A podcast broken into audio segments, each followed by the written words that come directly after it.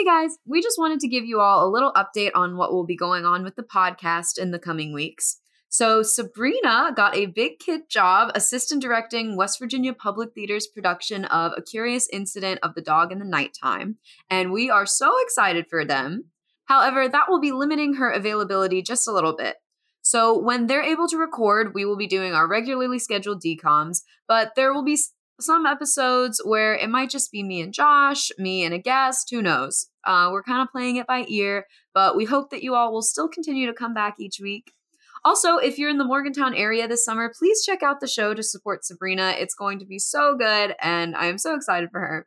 So, for now, please enjoy our Not a DCOM episode of Big Fat Liar.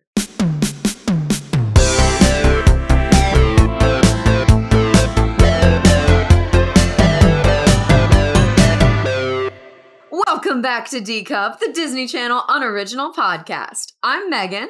And I'm Josh. Y'all know the drill by now. Each week we rewatch a DCOM, or in this case, a movie that was shown on Disney Channel so much we often thought it was a DCOM. We talk about it, we make some jokes, we review it harshly, and well, usually we attempt to put it on our ultimate DCOM ranking, but this does not fit the criteria, so we will just be gabbing, having a laugh. This week, we are watching the 2002 Odyssey, Big Fat Liar. Josh, can you please hit us with a summary? 14 year old Jason Shepard has a reputation for stretching the truth. So when big time Hollywood producer Marty Wolf steals his glass paper and turns it into a smash hit movie, no one believes Jason's latest tall tale. Wow. Truly a Crazy. saga for the generations. Truly, truly, truly, truly. So uh, let's just hop into it right now. What was your memory of this movie before you rewatched it? Uh, I actually remembered a great deal of this movie. I remembered, obviously, you know, the blue skin, the orange hair, just the Mhm. the children tormenting this grown man.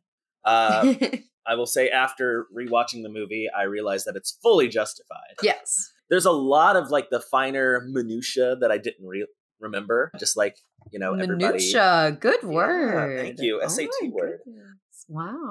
all the people hating him, you know, different things like that. yeah. I forgot how much of the Universal Studio lot this takes place on. Crazy. Like after like now living like 4 minutes away from the Universal Studio lot and like seeing it all on the movie I'm like, "Oh, yeah, no, that's like the vast majority of this movie." Yeah. Yeah, it's wild. I would say my memory is probably exclusively Blue Paul Giamatti. The whole movie. yeah, I think I remember like, you know, a vague plot overview, but I didn't remember a whole lot. However, rewatching it, it reminded me how often I watched this movie as a kid. I feel like it was always on Disney Channel and like everything came back to me so vividly. Oh yeah. Yeah. So that was that was that's always a fun experience with these kind of movies, you know?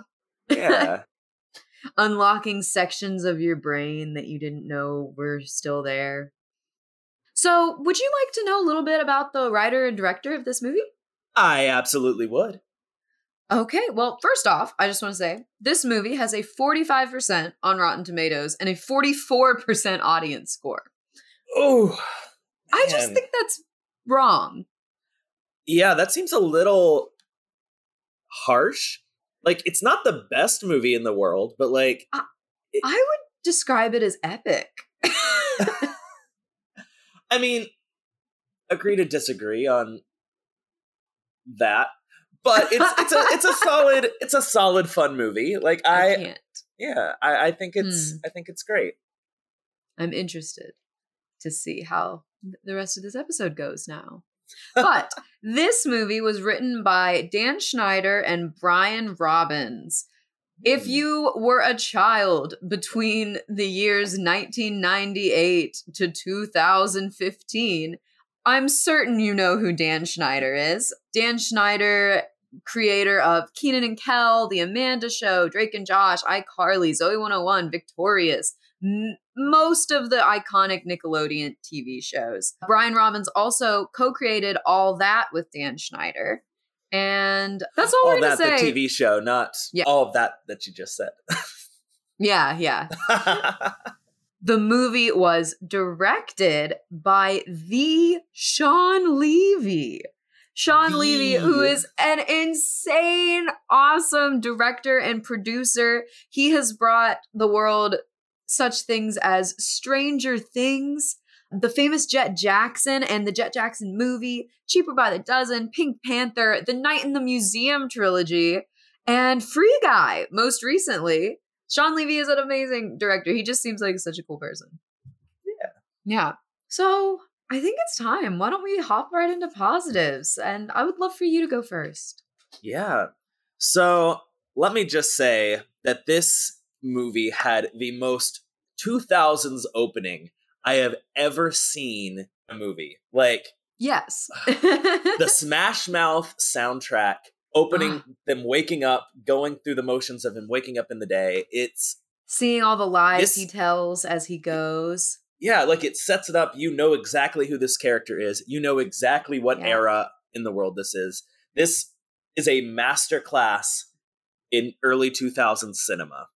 Yeah. also, like, the character develop or like the character establishment is very good. Like we Yeah. and I think they do that really great for Frankie Muniz's character. What's his name again? Jason. Jason. Jason Shepard. Jason. Everyone yeah. calls him Jace. Jace. Yeah. Yeah. Cute little nickname. But yeah, Jason's character. And then later on, which I will get to this later, I think they establish Marty Wolf's character equally as well. But we'll get there. Yeah. Yeah. But yeah, no, I it's actually thinking about it more, like it's a very good it's very good visual storytelling too. Like Yeah. you see him like say these things, but like he's like you said, you see his lies. And he's not eating the breakfast. He didn't write the paper. Like he's going through and it's it's a really good show don't tell type of opening that you don't see in a lot of these like I don't want to say Disney movies, but like these movies Kids that are more directed towards children Yeah. as their target demographic. I think they they underestimate the intelligence of their audience, and I thought this was a really good opening, just establishing that. I'm probably Yeah. thinking way too much into this, but it's it, I thought it was a really good Well, opening. No, but I think it's it also like it shows that like lying is so ingrained in his everyday life that he tells what five to six lies before 9 a.m. Yeah, Before probably before 8 a.m. School's early. yeah, but yeah. What about you? What uh? okay, I think I just want us to dive into it right off the bat. Yeah, The best thing in this movie. Paul Giamatti. I we could dedicate an entire podcast to it. truly. I think I love Paul Giamatti. And I think that this was probably my first introduction to him ever. He goes absolutely feral in this movie. he does. and it's excellent. I don't I can't think of I'm sorry to say this. I can't think of a performance on film that is better than this. that is. Those are some strong, very strong words. But I I think that it's crazy and I think that like I think if anyone else had been in this role, it would have been not that great of a movie. I Yeah. don't think anyone else could have done it. He like every single aspect of his performance. I wrote down the pool dance when they're like surveying his house to see like what his what his daily routine is and he comes out and he's just like dancing by the pool. He's he goes 200% and it's amazing. Like he just loses his mind.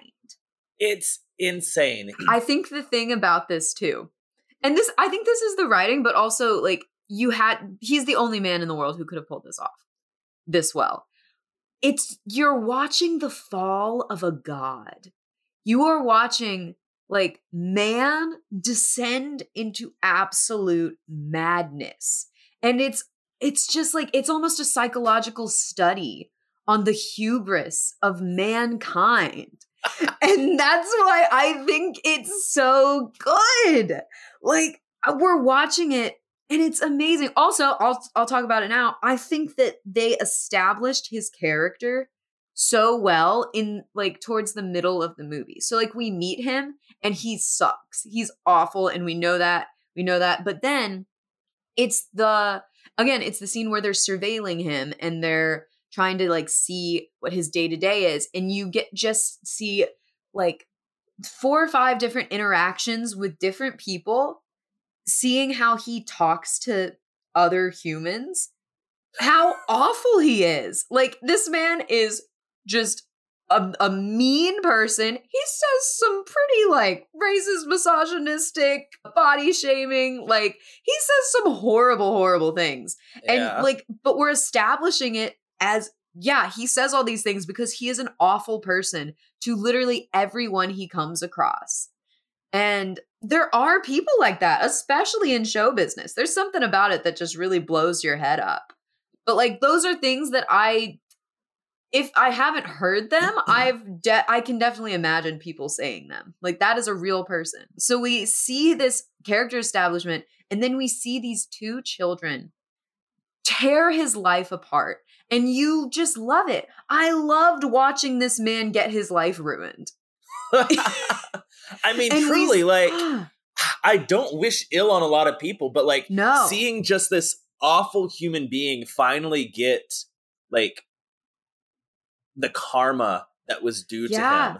and it's so hard like and you just you see him lose his mind very slowly it starts when he first sees jason in the car like when his car is getting messed up and then jason pulls up in the the town car and he like you see the change on his face and then by the end i took a picture of it and i will post it on the instagram but ah. this is one of my favorite shots of the movie is after they jump out of the helicopter and they're like crossing the street Paul Giamatti is crazy. He's absolutely feral. He's goblin mode. It's just Oh. like Like with his hair just like up in the way His and his face just is crazy. completely wind burnt. I've Ugh. never seen anyone look so insane in my life. It is an excellent scene. Um, but yeah, I just think sorry that that I that is that's No, why Paul like- Giamatti is amazing. He goes so hard for everything, and he's so good. He's so yeah, like everything. even in that like four minutes, like he went hard. It wasn't Yeah. like you know, but it's great. Yeah. We'll talk more about Paul Giamatti at the end. Yes, indeed. yes. But I've talked a lot. Let me hear Yeah. some more of your positives. I'm kind of jumping off of that, I really loved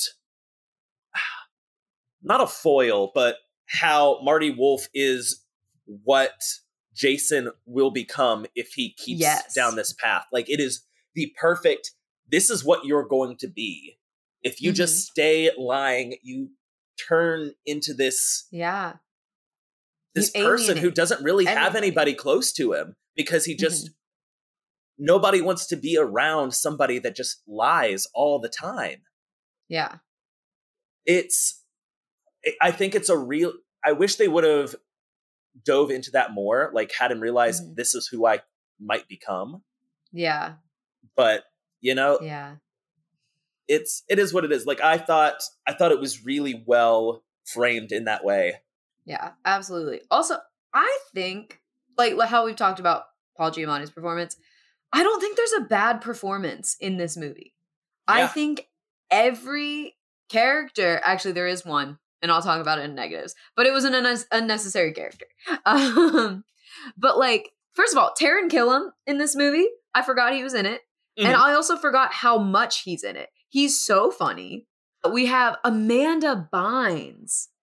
Amanda Bynes' supremacy. Oh my gosh, she is just I you forget what a talent she was. Yeah. No, I I wrote down they really just wanted her to go nuts with all of her different voices she could do. Yeah, Like and I loved it. I loved every second of it. Frankie Muniz, amazing. We know, we know. But like also like Donald Faison is really good. Yeah. The helicopter stuntman, Monty, the, her, his assistant, Jaleel White. Jaleel White. Urkel himself. Like, oh my gosh. And all of the performances are just so good. John Cho, who played Yeah. the director. like everybody went 110% and they like it was cast perfectly and acted flawlessly. It was a solid performance by everyone involved. I really Yeah. enjoyed it. Yeah, like and I I mean I think the script was was fine. Like the script was good. It wasn't bad, but it wasn't amazing. And I think this is an instance where a script is good, but casting the right people who go 110% really elevates the movie so well. Yeah. Like I forgot that Jaleel White was in this and it made me want Mhm. to see him do everything. Like Yeah. I, I, just want 10, Yeah. 10 more movies, 10 more movies Oh, with just Jaleel also- White right now. Even even the one-liners, like even the small characters, like the guy who drives the monster truck who goes, "Oh my god." like I love him. Uh, the kids at the birthday party, and then my favorite, my one of my favorite scenes in the whole movie. Oh, also like the little old lady who's like, "Screw you, blue boy." like she's funny. Grandma Pearl. Oh my gosh! But my favorite scene in the movie is the Astrid Barker scene. Where they're trying to get into Marty's studio, yes. and they it's like the woman at the desk has like a bunch of dogs on her desk like fake like little figurines of dogs and so they like go into a room and jason is like we're gonna call her and try to get her to leave the desk and he says pretend that you're from parking and you got amanda bynes being like hi this is so and so from parking your car is parked on a dog and then She's the like, "Oh, woman at the desk is like, she goes, oh, oh, what? My car is parked on a dog. She's, yes, ma'am, in the tail area. And then you have Frankie Muniz gets a trash can and he's like, "Arr, arr, arr, arr." and this woman just like lo- she looks like she's gonna vomit and convulse. It is so over the top. It's way overacted and it's perfect. I wrote this secretary scene is ridiculous and It's I so funny. love it. And just the follow up where Amanda's sitting at the desk taking all these calls and it's Yeah. like, mm, Steven Soderbergh, all right, let's uh yeah, we'll we'll schedule a meeting in. Mhm. And Mr. Sandler. she is her character is chaotic good. Like the definition Yeah. of chaotic good. And she's like, I've scheduled you like a massage. I think you need it. You need a break from Yeah. all this. When like the secretary comes back in, she's like, Thank you, kind stranger. She's so fun. She's so Ah. fun. What's another positive you have? Oh. Oh, I love so when they get back in the limo after the original, like they lied to him, tell him, "Oh yeah, no, we're the guy you're supposed to pick up," and he's like, "You guys," and they're trying to explain it. It's like, no, no, I'm I'm not gonna listen to it. Like he's false starting the car with the key, and he's just no, no, I'm not gonna. yeah. I It's so funny. absolutely love it. It's so funny. I think talking about like the script of the movie, I love that this movie was just written to be the ultimate dream for children. Yeah, Like it's it's the it's an excellent children's movie. Mhm. Like if we're looking at it through the genre, A plus plus. yeah. Like it's I- everything a kid wants to do. they just get on a plane, go to LA. They Yeah. get a ride around in a limo, get to play around in a studio lot, get Yeah. to go into like a prop warehouse and just Which- have a ball. This was pro- most definitely filmed pre 9/11. So like it's a little more believable in that lens, you know, Yeah, that like a kid can pay for an airplane ticket in cash and get on a plane Ugh. unsupervised from The Michigan to LA. yeah, the security is not that great on the lot. Like, it's insane. also, I loved the warehouse montage. First of all, the warehouse that that's an excellent set. Like, Oh, yeah. it was all those things in there. That Velcro jumper, I loved those things as a The kid. DeLorean. Ah, yeah, it was so cool. It was like I don't know because it was made by Universal. They got to use all of these iconic props from Yeah. Universal, and it ah, it's so cool. It's it was just cool, you know. I did have a question when they go. first go onto the lot and they're like looking around, I get that it's supposed to be like, look at all these cool things happening. What is being filmed that has like all those different costumes and actors in one place? I saw like a Yeah. spaceman, I saw like Camels, cowboys, camels, like I don't pink know what. I don't know what they were filming, but that Yeah. looked like a jumbled magical. mess. Yeah. yeah. Afterwards, it made sense. Like the the actors that were around in set Mhm. pieces matched, and it looked like it made sense. But like Yeah, that first one, I was like, "What is happening here?" crazy. yeah. No, for sure. Also, whew, this is script and movie. The big reveal at the end is amazing. The score is perfect for it. Like when they're on top of the roof. And yes, and then we hear the dun da da da da da and we see the cameras marty we see marty see all of the cameras and we see him get got it was so it was so fulfilling. cathartic. It was great. it was beautiful like i love it it's so good and then my last one is the final stunt at the end unnecessary but so cool Yes. They definitely like built it up to like they watched them jump into the thing and you know that that's going to come back. yeah It, it was uh what is that? Chekhov's jump cushion? I don't I don't know what that's called. Chekhov's jump cushion. I wanted to do that. Like yeah. they really just like they didn't say no to anything in this movie. They were like, "Oh, a big monster truck? Put it in the movie." Uh a chicken in a police officer uniform? Put it in the movie. Like they did not Yeah. say no. Oh, fantastic. Yeah. Something else I liked when they get on the Universal Studio tour, like they get on the trolley, that's the actual if you go to Universal Studios for anybody that's not been, that is the actual studio tour. Like they oh, wow. like the rails are there like they waited in line to get on this tour and it takes you around the thing and like that's actually how you get on and I didn't know that. on the tour they tell you like yeah no in movies this trolley the tour has been in so many different universal movies and i'm pretty sure this is one of the ones that they show when they're That's like showing the different ones I've only been to Universal Studios at night. yeah And it was just to be in the audience for American Ninja Warrior.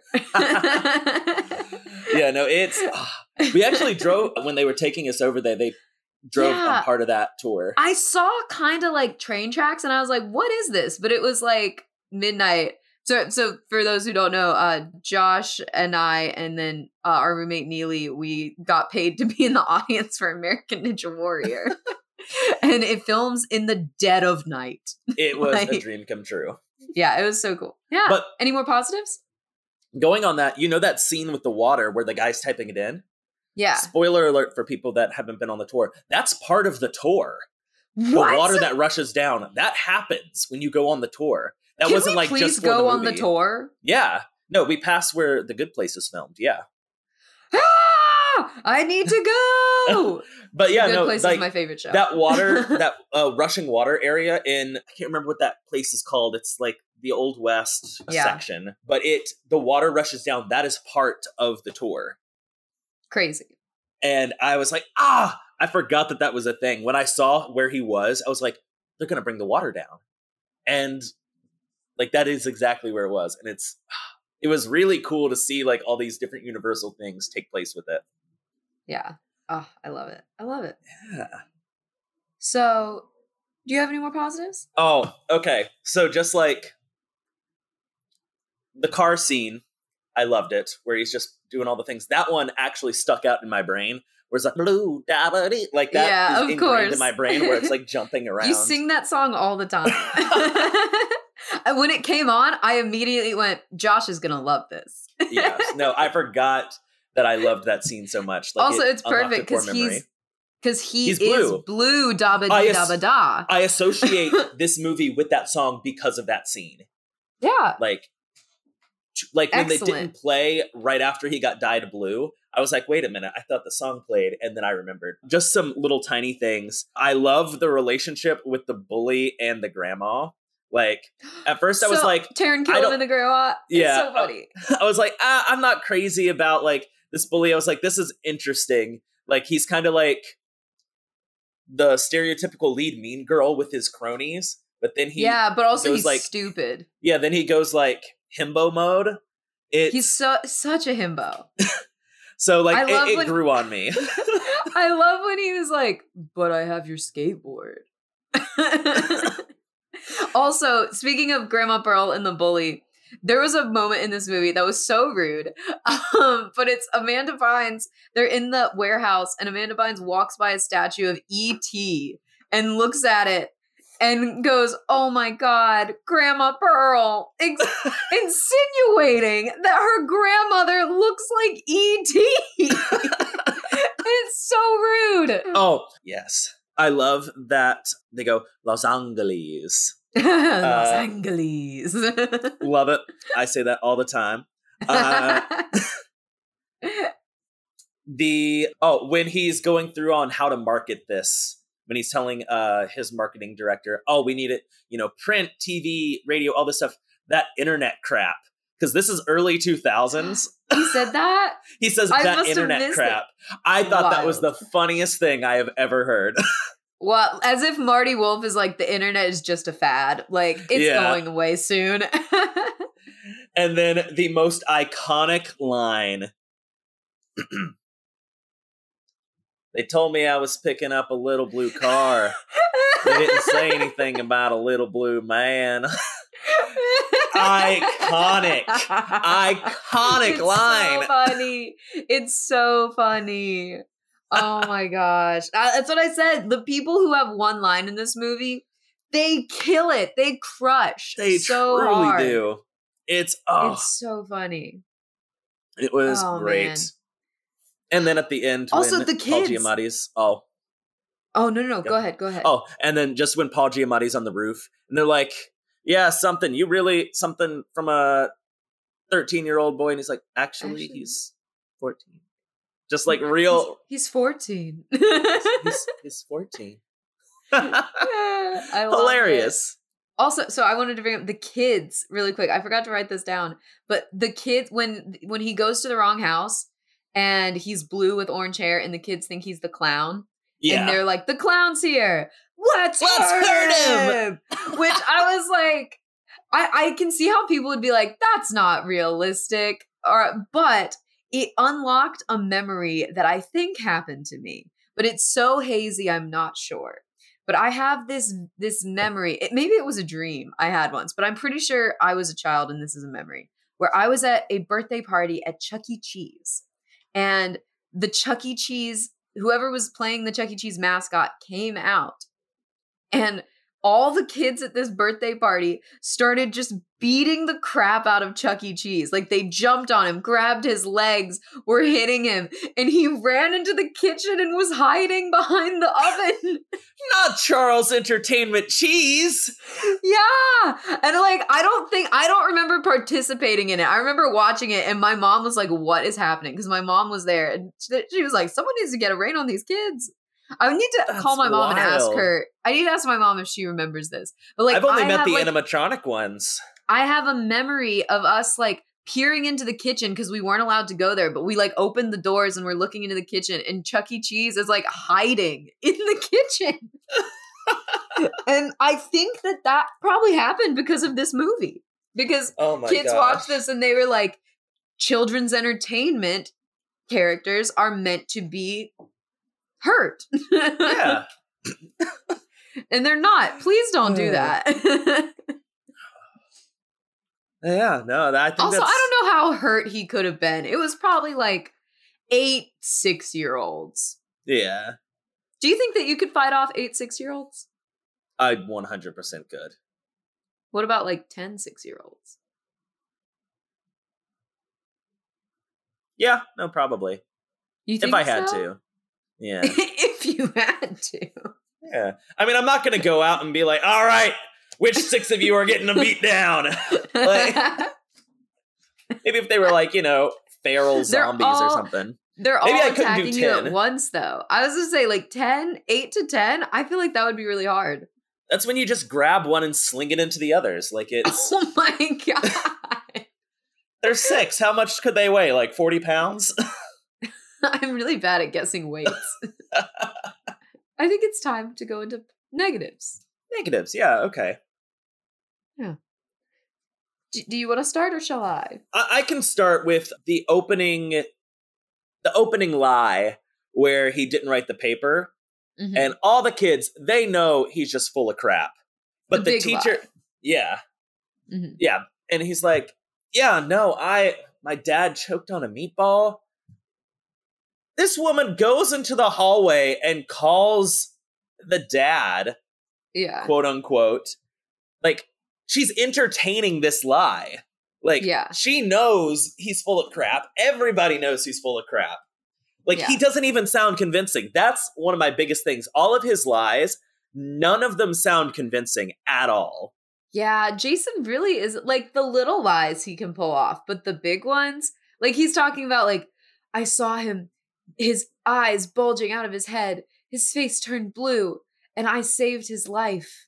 Like, Like it overacted. Like I don't think it was Frankie Muniz overacting it. I think it was just written poorly. it was written over they told like I think it was a direction to just like Yeah. really sell this and it just Yeah. came off so fake. And but also like so we're we're supposed to I can't tell. This is unclear to me. I can't tell if the teacher believed it and then brought his parents in later or if she faked believing it. But so like the teacher comes back in and she's like, "Yeah, you just take your time. Like I called your dad cuz they she goes into the hallway to call his dad and then Frankie Muniz like gets on the phone and like pretends to be his father. Crazy that not one kid in that class was a snitch. Like there's always one kid that's a snitch. I just don't believe that they were Well, all that's the- cool. They could tell like they were all entertained by this lie and they were like, "Oh yeah, Yeah. no this is this is how this is going to go down." But it I I don't know. I think they were just going to know, yeah, no this is just going to blow up like everyone knows Yeah. he's lying. Yeah. I don't know. My first negative. So it starts at the beginning. I it came in waves to me. It mm-hmm. starts at the beginning and it's when he's at the breakfast table saying, "Yeah, I ate my breakfast," and then he feeds it to the dog. And I see a sister in the background clipping her toenails at the breakfast table. And I was like, he has a sister? Why did, why is there just a girl here? Like this is nothing to do with anything. And then we see her or we don't see her again, but Jason gets his skateboard taken and he has to try to get to the community college. So he's on like a 6-year-old girl's The little bike. Yeah, no, I thought he had a little sister when he said he had his sister's bike. Yeah, but I guess it's like an old bike that was in the garage or Yeah. whatever that they just haven't given away. Which like I, I can buy that. My my my my bike with training wheels was in our garage for well into high school. But Yeah. yeah, so we see that, and then later we see when the parents leave, we see him and his sister, and then the sister's boyfriend comes up, and it's this white dude who is trying so hard to be like the tough early 2000s rapper, kind of like Oh yeah. Bow Wow, or you know what I mean? Like Oh, very, No- very I said dicey. yikes that boyfriend was my was my note. yeah, and But at least he was kind. Like yeah, like he wasn't Yeah, a he was- jerk though. I thought that was we- nice. We love when appropriation is kind. Like- No, I mean, but like he wasn't like he was that stereotypical like the boyfriend that her parents wouldn't approve of. But like Yeah. usually he's like that trope is a jerk. But he was like, Yeah. hey little man, like looking good. Like he, he was at least he was nice. yeah. I just don't think we needed. Oh, no, we didn't need it at sister all. Jason should have been an only child. Like we didn't. Yeah. They were unnecessary. If we wanted the little bike, just put him on a little boy's bike. Like yeah. Well, I think because they wouldn't have left him alone because oh, where he's still so young, they needed an authority figure. And if they left somebody that was actually going to stay and watch him, he wouldn't have been able to go. yeah, LA. like a like an older sister. Okay, I can kind of see it, but I don't she know. was It- she was it- more of a plot been better. device than It could have been anything better. else. Yeah. Yeah. Yeah, for sure. Another negative I have. What's the time frame here? That's a good question. Cause was it a long weekend?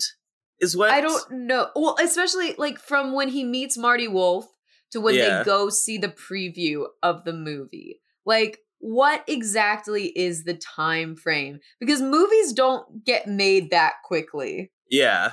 you know? That's exactly what I wrote down. I said the turnaround time on that production is insane.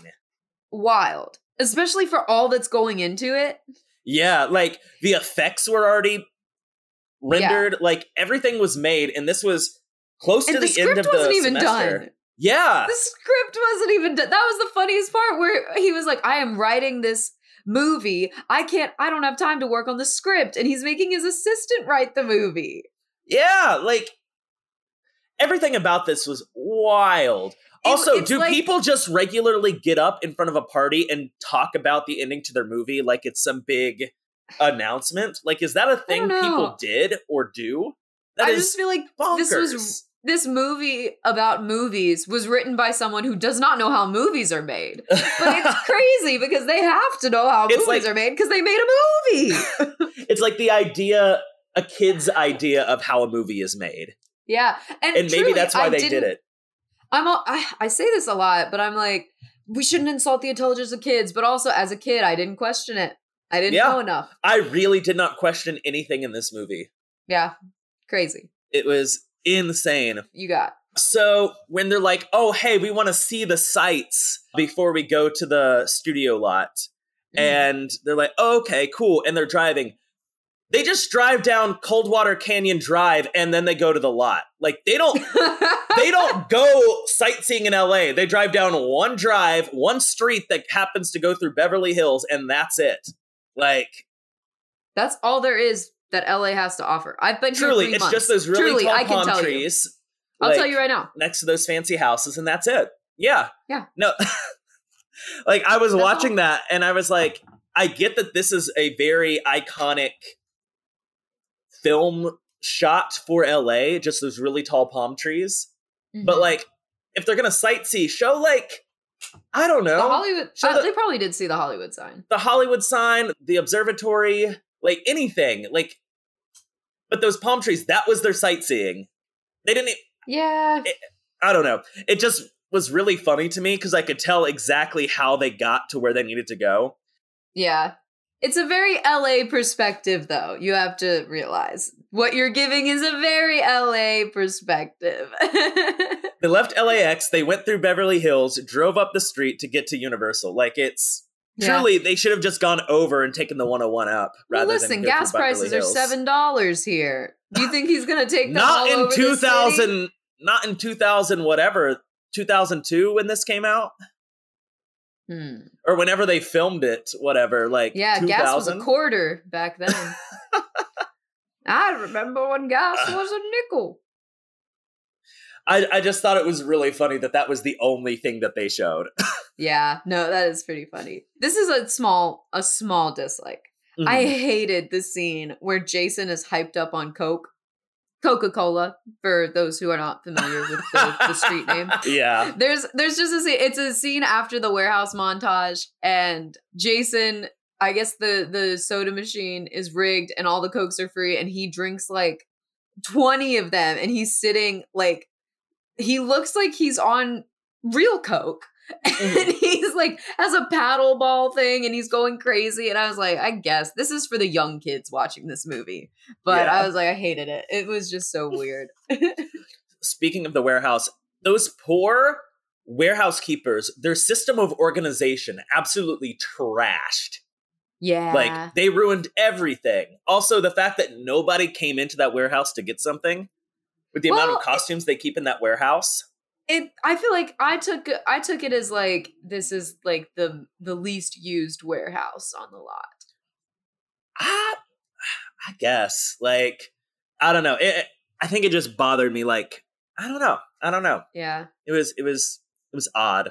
Yeah. Yeah. So when he's like, "Oh, hey, like here's your paper. I want you to call my dad." He sets the paper on the desk and he goes to get like a cigar. Uh-huh. He should have just grabbed the paper and left. Well, Like, he trusted him. why? He already stole his paper. Yeah, but he didn't think that he was gonna be like th- this was he didn't know how big of a a hole he was at this point. Like Well, he knew that he stole it, and he's like he's going across the country to confront this man. I I don't know. Like if my paper was right there, going to be reasonable. If that was all the proof I needed, I I would have just grabbed it. But it's not all the proof he needed. He needed Marty Wolf to call his dad because like there's probably not. It's written in pencil, so even if there's a date on the paper, his dad's not going to believe him. His dad's like, like, you just wrote this the other day based off that movie trailer. That's the other thing. Okay, I don't know how a phone call would have convinced his dad, seeing how he constantly uses fake phone calls in his lies. Well, he like, can't. Like, I, I took it as Marty Wolf is like such a big figure, kind of like a Judd Apatow, you mm-hmm. know? And so, like, he would probably recognize his voice. Because I would so not recognize if Judd Apatow called me on the phone. Okay, but if he called me and said, "Hey, this is Judd Apatow," I would. I don't know I what he sounds like though. So like that's my point. Like he could have gotten anybody to be like, "Hey, this is Marty Wolf." Well, I, I just think you're assuming that people are just as uncultured as you are. And that's not a fair assumption. You know, that's that's fair. that's on me. I really need to unlearn some of that. That's Then at the very least, I don't know how Marty hasn't noticed that the Palm Pilot is missing with how big of a deal he makes about it in the beginning. He's like, "Oh, where is it? This is my everything," yeah. and then it gets stolen for days. Yeah, doesn't realize it's gone. Still goes to his appointments. Like, how is he doing all this? Like, how? Yeah, that's yeah. a big hole. That's a big one. This is one. Where did they get the big fancy spy headquarters at the end of the movie? Like, I thought they got a whole bunch of props, but when they started like lighting up on the different things. They have huge screens. Yeah. Which, by the way, I loved phase four of this movie. I yeah. love a heist. I love a heist. It was so cool how they did it, but also where did they get the resources? I guess maybe it was from like the effects department or something. Yeah, just, everybody hates him. It was. I, I, thought that was a little much with all the yeah. things lighting up. Like they could have done it with like sticky notes and things like that, but yeah. again, it's a kid's fantasy yeah. it's it's cool. It's like you could get picky, but why would you? You know? Yeah. Like we're having fun here. We're having fun. exactly. Fun. Also, I, I don't we don't need to spend a whole lot of time on it, but I think it, it is very important for us to acknowledge that there are some very outdated jokes in this movie. Yes, very outdated jokes. Even just we don't condone. yeah. Going back, like I realize that you know, we're supposed to illustrate that he's a really terrible person. But yeah. holy cow, the casual racism in this. Yeah, like, so much. It is awful. Like yeah. my jaw hit the floor when he's yeah. talking to the president's wife. Oh like, yeah, and he keeps calling her like different names that it, aren't was, her name. It was like yeah. my name's Shannon. I think yeah, the only the only like the only minuscule saving grace is that like we are we know that he's bad. So it's not yeah. like they're making these the the jokes as a way to be like, "Oh, let's make fun of it." Like he's saying them and we know that he is a bad man, but it's still he's saying them and it's not chill. Yeah. Like but in that time that would have been part of yeah. the comedy. To be like, "Ah ha ha ha." Like when he's oh, yeah, no. But and, like, I do like that all the characters are like John like Cho, like yeah, yeah, no, like you can see it on like John Cho's character's face, like he's like, yeah, dude, what? Yeah. And, well, and this but, is this is one of my fun facts, but I'll use it now. So John Cho, when he was approached for the role, they wanted him to do an Asian accent or like a Chinese dialect, and he refused. He was like, I don't think it's funny to teach kids to make fun of somebody for their the way they talk. And so yeah. he refused to do it and they still wanted him for the movie and they let him use like his regular his regular accent. Um Good. And Good I don't I think also I read that like he's never done like an Asian dialect in any movie he's done because he doesn't want it to be a punchline.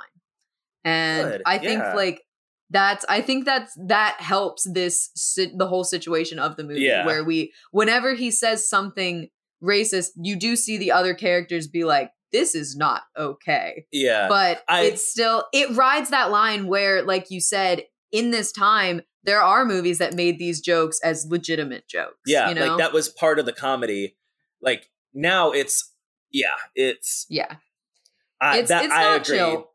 Like the only like the characters themselves were not the butts of the jokes. Mm-hmm.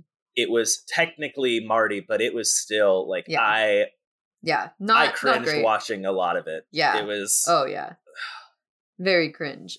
awful.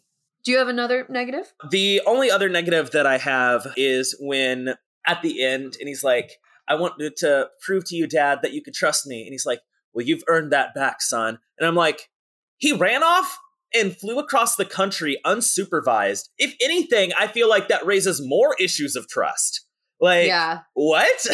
yeah. Also, he said that he was like, "I just wanted to earn your trust back, Dad," and his mom is there the whole time.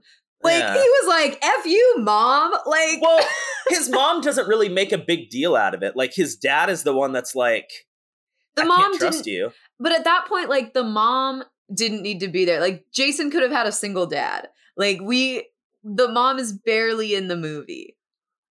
I mean, but like, Like either either make it I want to earn my parents' trust back, or just my dad and he's a single dad. Because it just felt like the mom was kind of like a prop. I suppose. I don't know. I feel like he did not care what his mom thought about him. That's what I got. Yeah. Well, I took it like the mom didn't like think less of him for lying. Like the mom loved him, and he did have that like love from that side, and his dad loved him. But like Mhm. the dad is what you know. Also, Yeah. that was the reason that they the parents weren't there. They went on like a nice romantic retreat together. Mm. The dad's not going to do that by himself. I mean, like Well, they could have found a like, way a- to write it around. Yeah, Change but it to a business trip or something. Like I I'm, know. I'm all I'm all for a father son reconciliation plot line. yeah, But like I just feel like, you know, yeah. if the mom's gonna be there, use her. Yeah. And Um, that's, you know, part of the the cinematic sexism, I guess, from that time. Yeah. Okay. This is I I think you might disagree with me. Okay. And I felt this since I was a kid. This is something that like watching the movie as a kid, it upset me. Mr. Funny Bones, the monkey, is a stuffed monkey that Marty Wolf has had, we assume, his whole life. And he is very cute. and like he plays with him a lot. And there's a bit where they steal Mr. Funny Bones, the monkey, and like they're messing with him by like taking his only friend. And I just felt like it went a little too far. like I always felt bad for him. I was like, I get it. Let's ruin his life, but don't touch Mr. Funny Bones. Like it just always hurt my feelings a little bit. I I can respect that and I can see that. but for a character who literally cares about no one or nothing else, that was the only thing that they could do. I know. Like he was truly like he did not give a single care in the world to anybody else. Like there was nothing they could do to hurt this oh. person or even like affect him in any way. Like there was nothing they had. That was the one thing that he cared about. That they could I have any sort of leverage. And it's not like they blew it up. Like, you know? yeah. It just it always hurt my feelings a little. I was like, this is just a step too far. It's just too mean. Like, No, I can see that. are we just as bad as Marty Wolf? it's I, I I can see and respect that, but like I I, I it. can also see why they had to resort to that. Yes. And then my last negative is okay, it's it is the moment that propels us to the unnecessary stunt that I liked. Mhm. It's like right after the big reveal and Marty Wolf loses his mind and he acts like he's going to murder Jason on the roof. Like he goes after him like he's going to physically harm him, but there are so many witnesses around. Like it just felt it felt like it was very out of place and it was because we needed it to push Jason up farther to do the big stunt that we Yeah. didn't need. so like yeah. Like But- you said, like this is a broken man. Like they have Yeah, but- broken him to the point of psychosis. Yeah, but I He don't know. is It not- just felt it felt a little forced. Yeah. No, I, I I did think it was a little forced, but in the forced, I did think it was a little forced, but in the realm of the movie, it makes sense. It just seemed a little odd at that moment. Yeah. I just didn't believe that he would try to murder a kid with a hundred plus witnesses. Well, I mean, at that point, he had nothing left going for him. Like, I mean, he has money. Like he he should he would want to avoid life in prison. Probably no, like he doesn't have money because afterwards he That's has true. to like work as a clown. money. Like, yeah, which is crazy. That's like nothing against like children's party clowns, like, but like from big movie uh movie producer Marty Wolf, he he's like, I gotta do whatever it takes to get some money Yeah. now. yeah. I I have one more thing. Oh, and yes, it's not please. it's not a positive or a negative i just thought Okay. it was funny how on the Mhm. nose the characters names are you know for jason shepard and marty wolf and the boy who cried wolf like it is so on the nose that i can't tell if i love it or hate it it is I- like right there I never noticed it as a kid, but I kind of love it as a Yeah. adult. I kind of love it. that's fair yeah yeah Jason Shepard, Marty Wolf. I liked it. it's there I'm gonna say it's a positive. okay yeah some fashion let's hit us with some fashion Okay, Marty Wolf's style is ridiculous, and Hmm. I know he's blue, but I think that like I don't know him being the outfits that he wears when he's blue. I think that we don't realize how crazy they are because he is blue in that moment. But any of the outfits he wears, aside from like the suit he wears to go meet the president, um, we see him in these different outfits. If he was wearing them and he wasn't blue, it would be crazy. Like he Yeah. has no through line of what his style is, which honestly me neither. I have a lot of different styles, but like these are so vastly different. Like I don't know. It's a little it's a little crazy. i know Also, I loved Amanda Bynes' outfits in these. She had a really cute jean jacket, and then, of course, the iconic light purple crop top with the jeans and the orange long sweater with the feathers. Mm-hmm. I'm obsessed with that outfit. fantastic Yeah.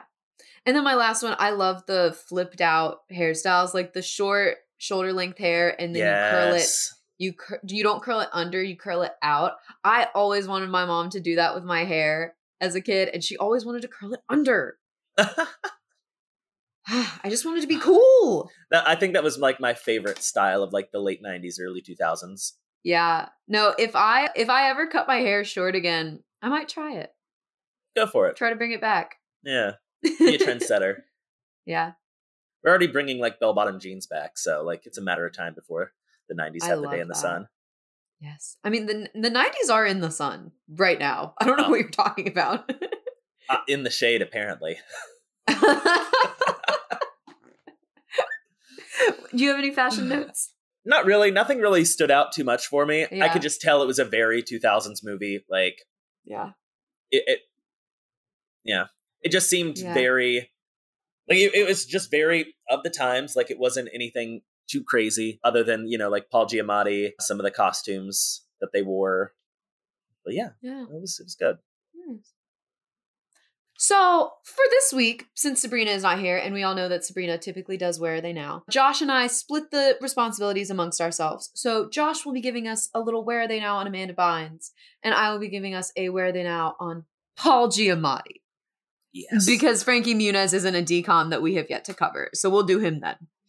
so, I would love to know where my girl Amanda Bynes is now. I kind of know a little bit, but let's let's hear. Yeah. uh, So, in case people didn't know, Amanda Bynes, this was her film debut. This was the first film that she was in. She was Oh, huge in wow. TV. Yeah. She was the star of The Amanda Show after spinning off from Nickelodeon's All That, you know, and that, you know, launched a whole bunch of other careers for people in those like Drake and Josh, all that fun stuff. But yeah, no, she was hilarious. Great on TV, like did a whole lot of things. You know, she went on, did a couple more movies. I think the last one that she was in was Easy A with Emma Stone. Hmm. That was a Uh, while ago. Yeah, no, that was 2010, I believe. My favorite, my favorite of hers is Penny Pinkleton and Hairspray, but also Hairspray. yes, no, that was Ugh, Hairspray is a comfort movie for me. yes, no, that was uh, a big one that she was in. She did really, really well with that one. She was going to be in Hall Pass that same year. That one was with Owen Mm. Wilson, Jenna Fischer's in that one. Bo Burnham was in that one, actually. He was a bartender. That one just sticks out in my brain. But she had dropped out of that movie and announced an indefinite hiatus from acting. You know, she, being this child star in the late 90s, early 2000s, her life was really publicized everywhere. Like she was they just, ran her ragged. They really did. She suffered from some substance abuse for years, some legal mm. issues. But in a, you know, some positive news, in 2018, she said she'd like to return to acting. She really wanted to go into she wanted to go into fashion design. So like a lot of the scenes in this movie, she's probably like, "Oh yeah, no, this is really cool fashion stuff." Like Mhm. she's always had a passion and interest in Nice. design and fashion. And she actually went to school at the Fashion Institute of Design and Merchandising in Irvine, California. And she graduated in 2019. She got her de- uh, degree in that.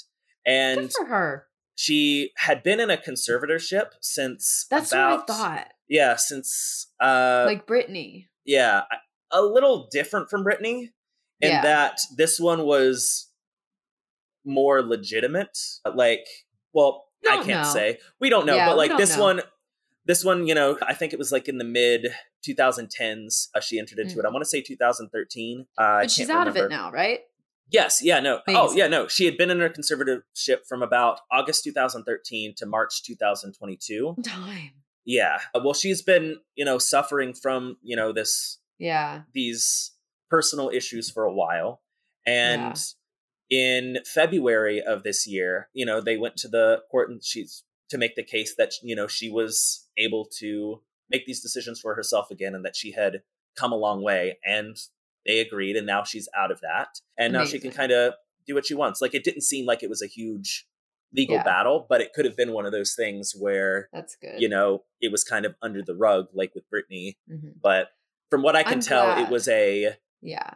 it was a An she knew she was there. Perhaps. It was a yeah, it was a process of she knew there was some work she had to do, and she worked really hard to get to that point, and all parties involved were very not a piece of Amicable? crap about it. Amicable, yeah, yeah. but Very yeah, glad that she she's doing better, and I hope that we can see some some great things for her in the future. Yeah. No, yeah, she's really looking forward to this next part of her life and I wish her the best and I hope to see a lot more of her and I hope she Yeah. really enjoys all the things coming to her. So now we move on to Paul Edward Valentine Giamatti. Paul Giamatti has an MFA from Yale School of Drama. Wow. Yeah. So, you know, he kind of started out, he got that MFA, which is very, very difficult. Yeah. A program to get into. In 1997, he landed his first big film role as Pig Vomit in Howard Stern's film Private Parts, which apparently he did so well in it that Howard, Sto- Howard Stern campaigned for him to get a Best Supporting Actor nomination from the Oscars Wow. for his role as Pig Vomit. I haven't seen the movie, but now I kind of want to. He then went on to have to be in a lot of hit movies. In 1998, he was in The Truman Show, Saving Private Ryan. 1999, he was in the Andy Kaufman biopic Man on the Moon. And then in the 2000s, he did many different roles like in Big Momma's House, Planet of the Apes, and Big Fat Liar. He has done so many roles over the years. Some of my personal favorites are him in The Illusionist. He plays Santa in Fred Claus and Saving Mr. Banks. I love that movie. It's probably not very historically accurate, but I like that movie. Uh, but so those are some of my favorite Paul Giamatti roles. Yeah. And in 2013, he returned to his alma mater and played Hamlet at Yale. Giamatti Hamlet. I, I know, would and pay apparently, good like- money to see that. And many did. It was like a sold out run. He got a Oh lot of acclaim gosh. for it. And he has many, many, many award nominations. He's an Oscar nominated actor Yeah. for the movie Cinderella Man. I am furious he doesn't have more nominations. I'm furious that he doesn't have any wins, but I'm I'm manifesting it for him. He also has had 5 Golden Globe nominations and he has won 2 Golden Globes. He Mhm. has 4 Emmy nominations and he's won 1 Emmy. And he has had 7 SAG nominations and he's won 4 SAG awards. Wow. Yeah. So I'm glad that he he's getting some some acclaim, you know, but I think he just deserves more. Yeah, I, I Uh, would definitely agree. He's an underrated actor. Like Yeah. people sleep on him a lot and don't realize how Yes. great he is. Yeah. He has one child. He's divorced and he currently lives in Brooklyn, New York. Hmm. And I don't have enough information about this, but apparently there was a thing called the Paul Wax campaign or the Giamatti Wax campaign, where over the course of many years, people were campaigning for Paul Giamatti to get a wax figure at the Madame Tussauds Wax Museum. yes. And like, so then Madame Tussauds issued like a petition where if they got so many signatures, they would make the wax figure and it just fell short. So to this day, they still don't have it. But there's a short film. There's like a movie or like a documentary that somebody made, a documentary somebody made about the Paul Giamatti wax campaign. It's called the Wax Paul Now campaign. and, you know, he talked about it on Stephen Colbert and like a bunch of different news outlets picked it up. But there was, yeah, there was a short film chronicling the campaign at the Virginia Film Festival in October 2019. I it doesn't say what it's called, but the change.org petition has garnered 500,000 signatures, but we still haven't reached it. So one day maybe. oh wait, so like it's an ongoing. Yeah. Like you can still sign it. yeah, I think so. Everybody listening, all fifty of you, go and sign this petition now. All 50 of you, yes, please. We'll get turn it turn it up to 500,050 signatures. Exactly. Yeah. So, would you want to know some like some little fun facts about this movie? I absolutely would. So, I just have a few, just a few. We'll start with this one. Amanda Bynes was not the original choice for Kaylee in this movie. Wow. Lindsay Lohan was originally cast in the role of Kaylee, but she stepped away from the role to take a Oh. year off of acting. Interesting. I don't know if I would have liked Lindsay Lohan in this movie.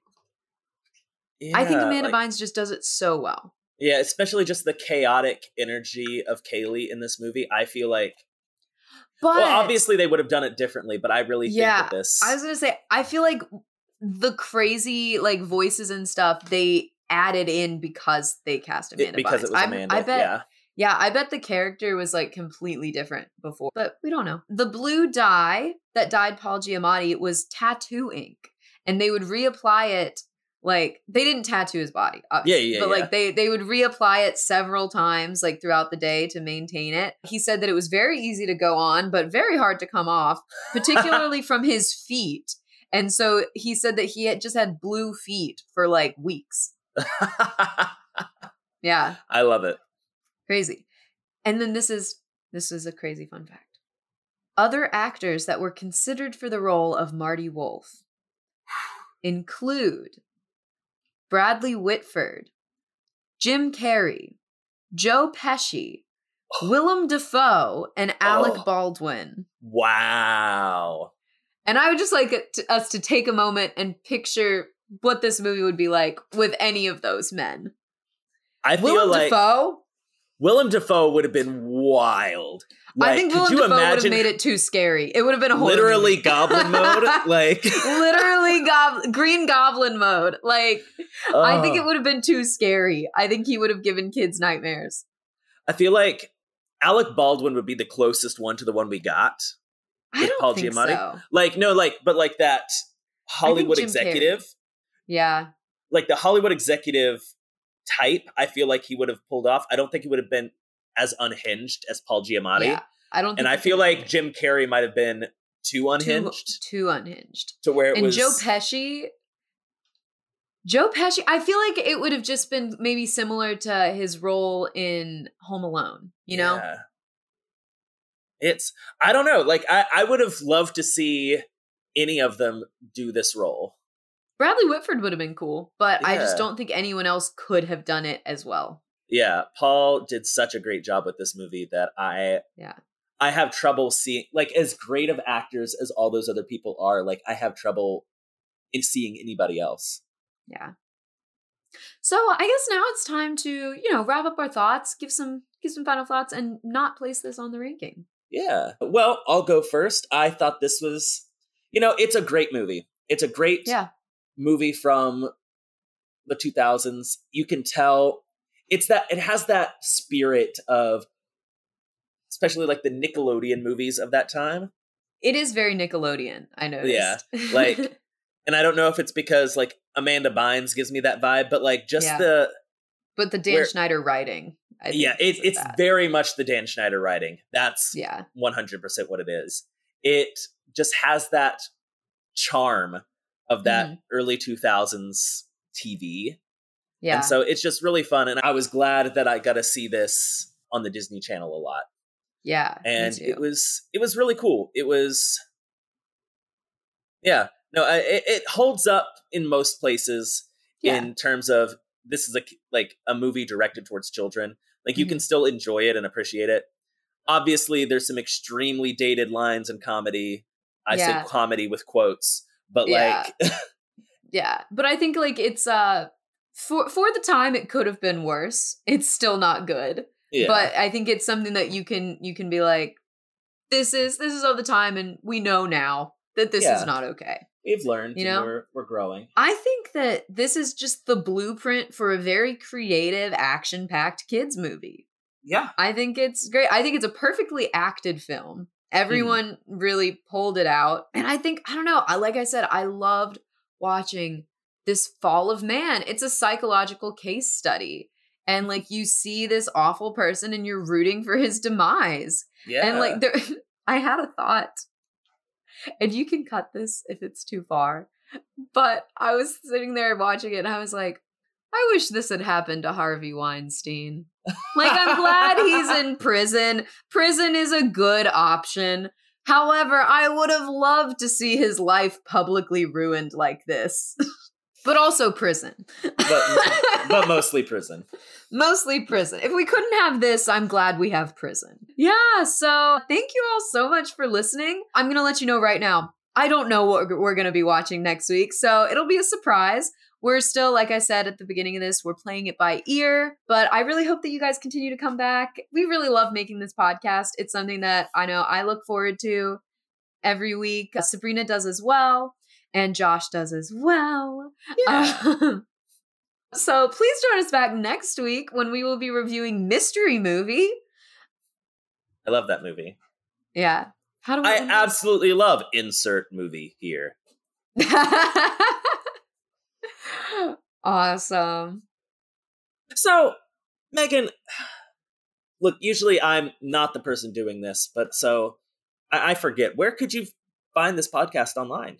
Or, like, you know, where could you find us online? Thank you. Thank you so much. You can find us over on Instagram at Disney Channel Unoriginal Pod. That's cool. And, you know, if you like us, you could, you know, go over there, like us. You could, on your platform of choice, follow us, subscribe to our podcast. Rate us five stars. Rate us five stars if you feel so Leave- inclined. Leave a review. Yeah. Even if you're not inclined, leave us five stars. That would be wonderful and helps other people find the podcast and they Yeah. might like us. Yeah, we release new episodes every Sunday. So until next time, I'm Megan. And I'm Josh. And you've been listening to D Cup, the Disney Channel unoriginal podcast. Dun dun dun dun